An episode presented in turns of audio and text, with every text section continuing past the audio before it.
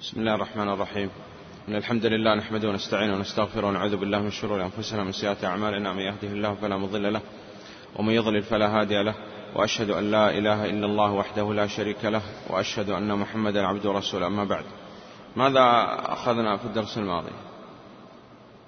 نعم أخذنا القسم الثالث من أقسام الأصول الثلاثة. وقلنا على ما قسمنا أن القسم الثالث هو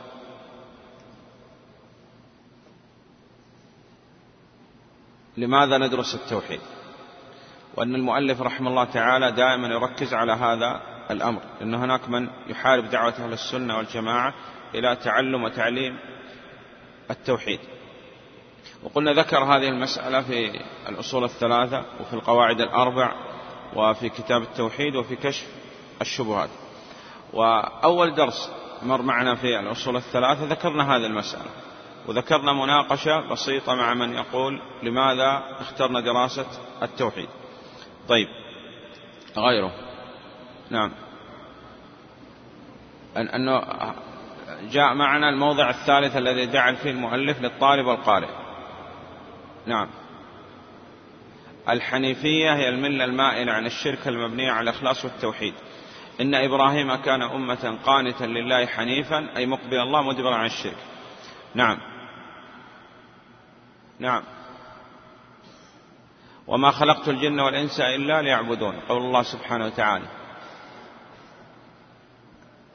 كل عبادة في القرآن معنى التوحيد والخصومة كانت بين النبي صلى الله عليه وسلم والكفار الذين بعث فيهم عليه الصلاة والسلام في ماذا؟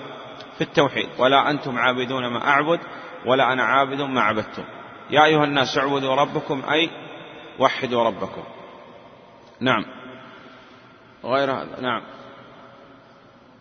ما أسمع. أن الخالق هو المستحق للعبادة. وقلنا هذا كثير في القرآن لأن الله سبحانه وتعالى يحتج على الكفار الذين بعث فيهم النبي صلى الله عليه وسلم أنهم أقروا بتوحيد الربوبية وأفردوا الله سبحانه وتعالى بهذا التوحيد. ولم يدخلهم هذا في الإسلام حتى يقروا بأنواع التوحيد الثلاثة.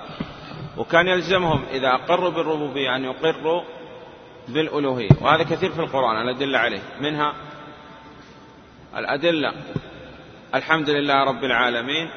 قلنا كأنه معنى الآية أنا أحمد الله لأنه هو رب العالمين فإذا كان هو الرب فلا بد أن يكون هو المعبود. والحمد قلنا توحيد الألوهية. والله الأسماء والصفات والربوبية توحيد ورب العالمين توحيد الربوبية. طيب. بسم الله الرحمن الرحيم. الحمد لله رب العالمين والصلاة والسلام على أشرف الأنبياء والمرسلين نبينا محمد وعلى آله وصحبه أجمعين.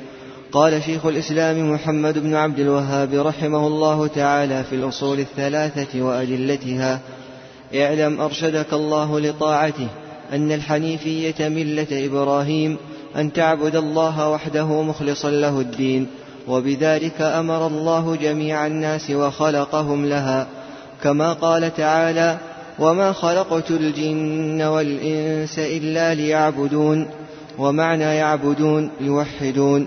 وأعظم ما أمر الله به التوحيد وهو إفراد الله بالعبادة وأعظم ما نهى عنه الشرك وهو دعوة غيره معه. والدليل قوله تعالى واعبدوا الله ولا تشركوا به شيئا. فإذا قيل لك ما الأصول الثلاثة التي يجب على الإنسان معرفتها؟ فقل معرفة العبد ربه ودينه ونبيه محمدا صلى الله عليه وسلم.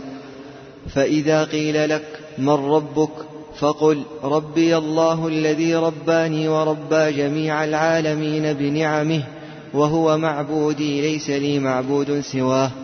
والدليل قوله تعالى الحمد لله رب العالمين وكل من سوى الله عالم وأنا واحد من ذلك العالم.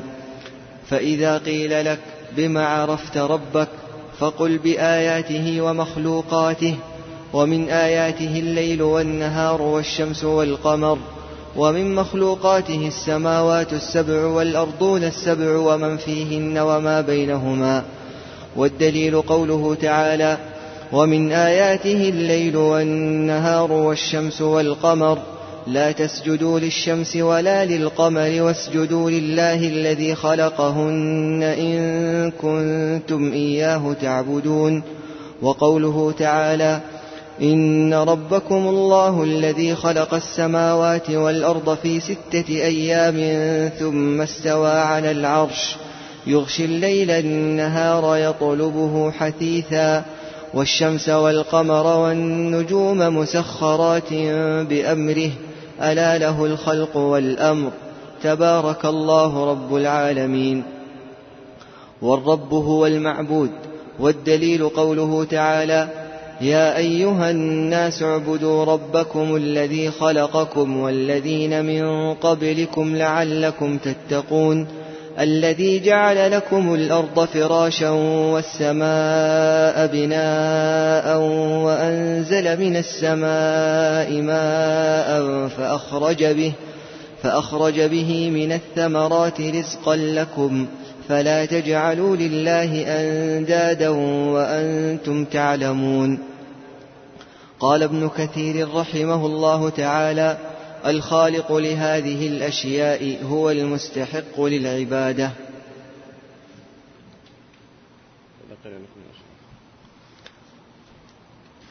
قال المصنف رحمه الله تعالى فإذا قيل لك ما الأصول الثلاثة التي يجب على الإنسان معرفتها؟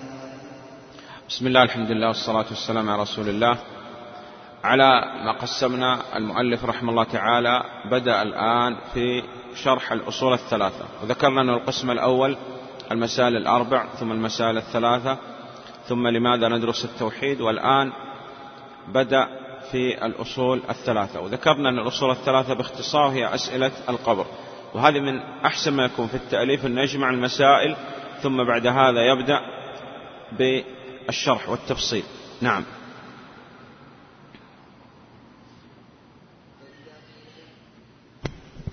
فإذا قيل لك ما الأصول الثلاثة التي يجب على الإنسان معرفتها فقل معرفة العبد ربه ودينه ونبيه محمدا صلى الله عليه وسلم.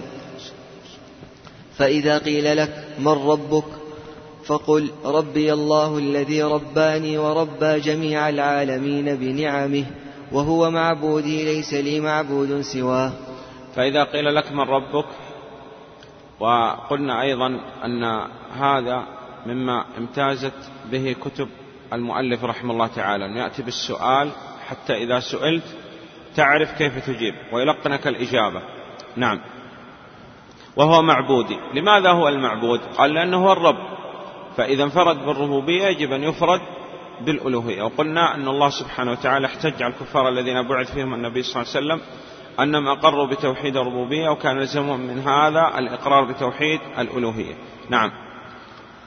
والدليل قوله تعالى الحمد لله رب العالمين. والدليل قلنا هذا من أحسن ما يكون أن نذكر المسألة مقرونة بالدليل. الحمد أحمد الله سبحانه وتعالى وهذا توحيد الألوهية.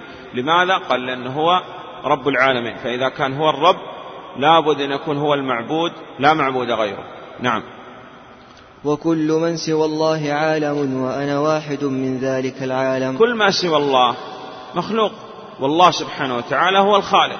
أم خلقوا من غير شيء أم هم الخالقون كل ما سوى الله سبحانه وتعالى فهو مخلوق والخالق هو المستحق للعباد.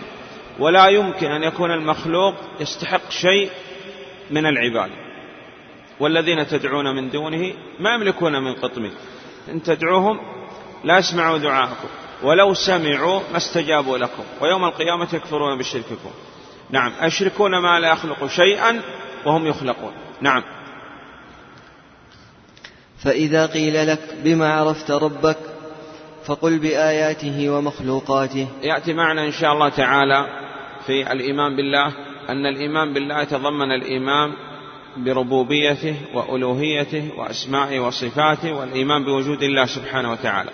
والأدلة على وجود الله سبحانه وتعالى اجمالا أربعة العقل والحس والفطرة والشرع. وهذا الذي ذكر المؤلف رحمه الله تعالى من الأدلة على وجود الله هذا دليل نقلي ودليل عقلي أيضا. والعقل الصحيح السليم الباقي على الفطرة لا بد يوافق النقل. وإذا وجدت عقل مخالف للنقل فهذا دليل على فساد العقل وأن عقل غير مستقيم نعم. فبما عرفت الله قال بآياته ومخلوقاته. كل مخلوق فهو آية ودليل على وجود الخالق سبحانه وتعالى. وغاير المؤلف رحمه الله تعالى بين الآيات والمخلوقات مع أن كل مخلوق آية على وجود الخالق. لأن الأشياء التي تتغير يكون فيها دليل أقوى من الأشياء التي لا تتغير. فطلوع الليل طلوع يعني الليل والنهار وطلوع الشمس والفصول مثلا تتعاقب وكذا هذه فيها دليل أوضح من الدليل في المخلوقات التي لا تتغير. ولذلك هو غاير بين آياته ومخلوقاته. نعم. ومن آياته الليل والنهار والشمس والقمر ومن مخلوقاته السماوات السبع والأرضون السبع ومن فيهن وما بينهما والدليل قوله تعالى ومن آياته الليل والنهار والشمس والقمر لا تسجدوا للشمس ولا للقمر واسجدوا لله الذي خلقهن واسجدوا لله الذي خلقهن إن كنتم إياه تعبدون. ومن آياته الليل والنهار. تعاقب الليل والنهار. هذا فيه دليل هنا. شرعي نقلي ودليل عقلي أن للخلق للمخلوقات ولهذا الكون خالق واحد مدبر سبحانه وتعالى. ومن آياته الليل والنهار والشمس والقمر. لا تسجدوا للشمس وللقمر. لماذا؟ لأن مخلوقة. واسجدوا لله الذي خلقهن. إن كنتم إياه تعبدون أي إن كنتم إياه توحدون. وتفردون سبحانه وتعالى بالربوبية يجب أن تفردوا بالألوهية. نعم.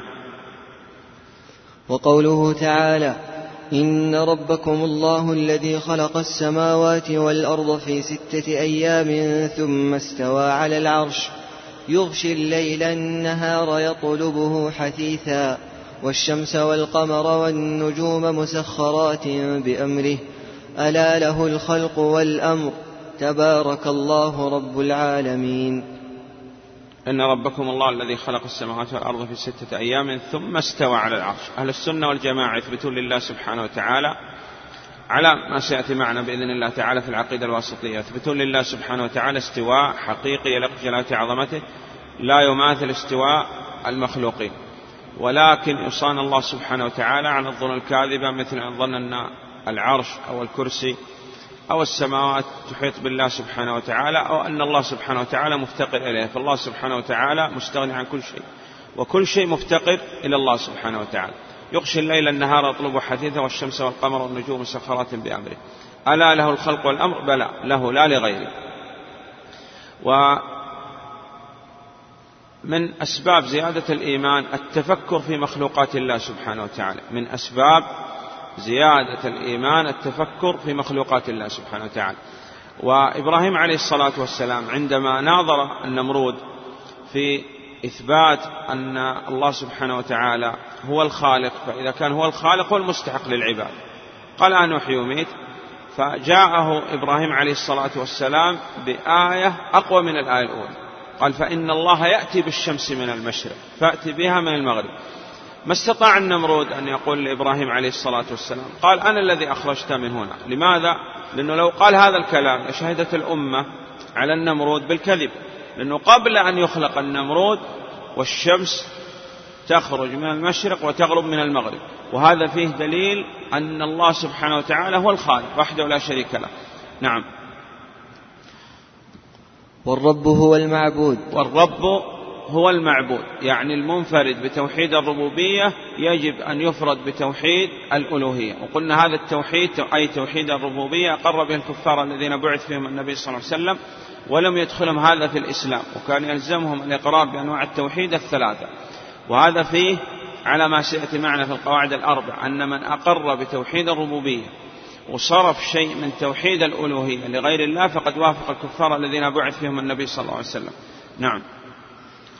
والرب هو المعبود والدليل قوله تعالى يا أيها الناس اعبدوا ربكم الذي خلقكم والذين من قبلكم لعلكم تتقون الذي جعل لكم الأرض فراشا والسماء بناء وأنزل من السماء ماء فأخرج به فأخرج به من الثمرات رزقا لكم فلا تجعلوا لله أندادا وأنتم تعلمون نعم.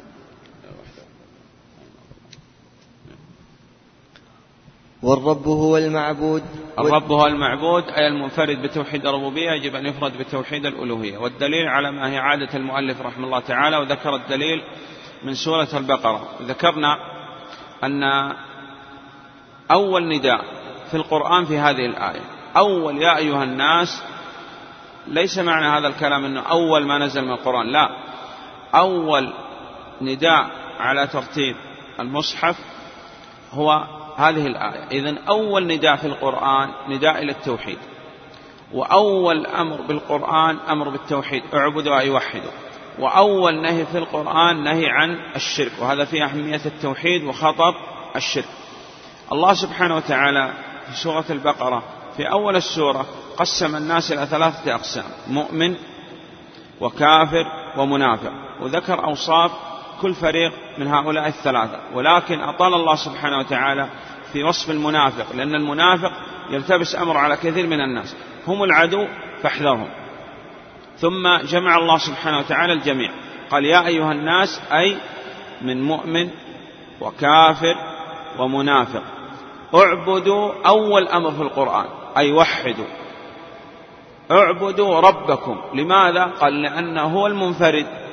بالربوبية. يجب أن يفرد بالألوهية سبحانه وتعالى. اعبدوا ربكم الذي خلقكم. إذا كان هو الخالق فهو المستحق للعبادة كما قال ابن كثير رحمه الله تعالى. والذين من قبلكم يعني وخلق الذين من قبلكم. لا خالق إلا الله. هو الخالق لكم ولكل المخلوقات. والذين من قبلكم لعلكم تتقون. أي تجعلون بينكم وبين عذاب الله وقاية. بامتثال الأوامر واجتناب النواهي على علم وبصيرة هذا من أحسن ما قيل في التقوى أنها أن تجعل بينك وبين عذاب الله وقاية بفعل الأوامر واجتناب النواهي على علم وبصيرة لا على جهل. لعلكم تتقون. ثم ساق الله سبحانه وتعالى الأدلة على التي تدل على انفراده سبحانه وتعالى بالربوبية وأنه هو الرب سبحانه وتعالى وبهذا يكون الاستدلال على توحيد الألوهية. ال- الذي جعل لكم الأرض فراشا والسماء بناء وأنزل الإنزال أنزل من السماء. هذا فيه إثبات العلو لله سبحانه وتعالى وأن الله سبحانه وتعالى له العلو في الذات والعلو في الصفات على ما سيأتي معنا من معتقد أهل السنة والجماعة في إثبات لله سبحانه وتعالى علو في الذات وعلو في الصفات. نعم. وأنزل من السماء ماء فأخرج به من الثمرات رزقا لكم. ثم جاء بأول نهي في القرآن. فلا تجعل. فإذا كان الله سبحانه وتعالى هو المنفرد بالربوبية يجب أن يفرد بالألوهية. ولا يجعل مع الله شريك. في توحيد الألوهية. فلا تجعلوا لله أندادا. وقلنا هذا أول نهي في القرآن نهي عن الشرك. والند هو الشبيه والنظير والمثيل. أي لا تجعلوا مع الله شبهاء ونظراء ومثلاء. تصرفون لهم ما لا يصرف إلا لله من الدعاء والذبح والنذر وغيره. وأنتم تعلمون تعلمون ماذا؟